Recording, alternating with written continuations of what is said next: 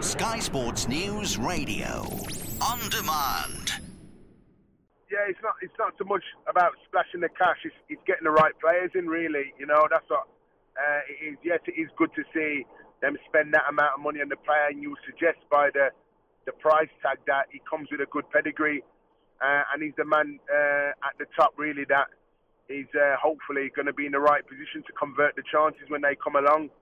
Uh, but it's not just him, you know, Mike. It's it's it's, it's the team, really, and uh, I look at some of the signings that they've they've made, and they're all solid boys and and, and, and good signings, and, and, and can only uh, hopefully move the club in the right direction uh, for the season coming.